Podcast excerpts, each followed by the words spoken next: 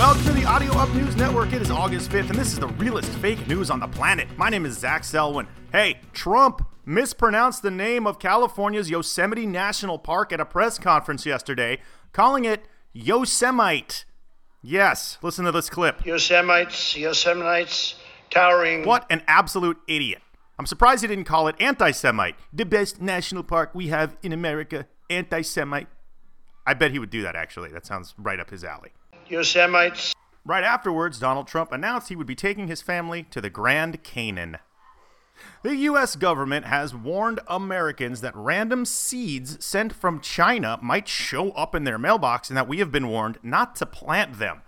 Why? What's going on here? Are they afraid that like a giant beanstalk is going to grow out of it and Chinese giants are going to descend on us to kill us all? I don't get it. So I called a guy who knows a little bit something about seeds, Tommy Chong, legendary stoner, for some information. Tommy, hey man, thanks for being here. What do you think about seeds? Hey man, they can't bust you for seeds, man. Oh yeah, right. That's a famous line from Up in Smoke. I love that. Uh, no, but seriously, what kind of seeds do you think they're sending over? Mostly Maui Wowie, man, but it's got some Labrador in it. What's Labrador? My dog ate my stash, man.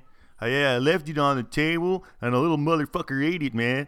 I had to follow him around with a baggie for three days just to get it back. yeah, wait, wait. You're just like quoting your movies now, Tommy. Can you help us out? Well, you know, seeds are where like a plant comes from. Yeah, I know that. My, hey, what kind of interview is this, man? We, we gotta run. What am okay, I doing? take it easy, Tommy. Wow, Tommy Chong, everybody. This isn't a By far the highest guest we've ever had. Conspiracy guys, hi. Good point.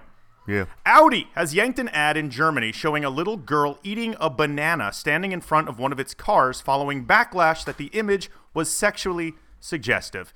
Jesus, people. It's a kid eating a banana. What the hell is wrong with you? Country full of perverts, if you ask me. Amazingly, nobody pointed out that the girl is actually standing in front of a car that is on, and she's a much shorter height than the windshield. Can we worry about her getting run over before going to some Freudian place, you sick perverts? Hey, didn't I see you follow that Instagram account, Hot Girls Eating Bananas? Yeah, man, but that's different. Okay. NBA player Lou Williams apologized for going to the Magic City strip club in Atlanta and leaving the NBA bubble. He says, quote, he could have made a better quality decision, unquote.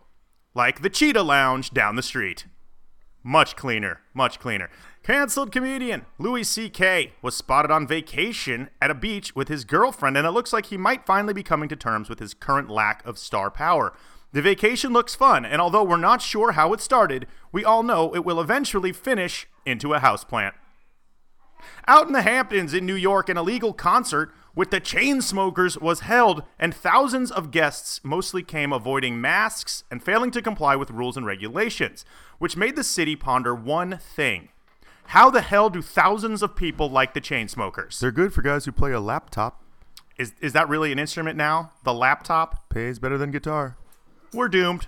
Finally, Los Angeles police busted an illegal cockfighting ring in Chatsworth yesterday, recovering over 3,000 roosters routinely used in battle.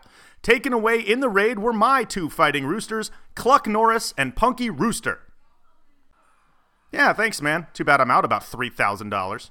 That's going to do it for the Audio Up News Network. It's Wednesday, August 5th. We will see you on Friday with Liam Farrell joining us from Brooklyn, and we'll talk about the news of the day. Hey, Jesse, by the way, what would you name your fighting rooster? Steve.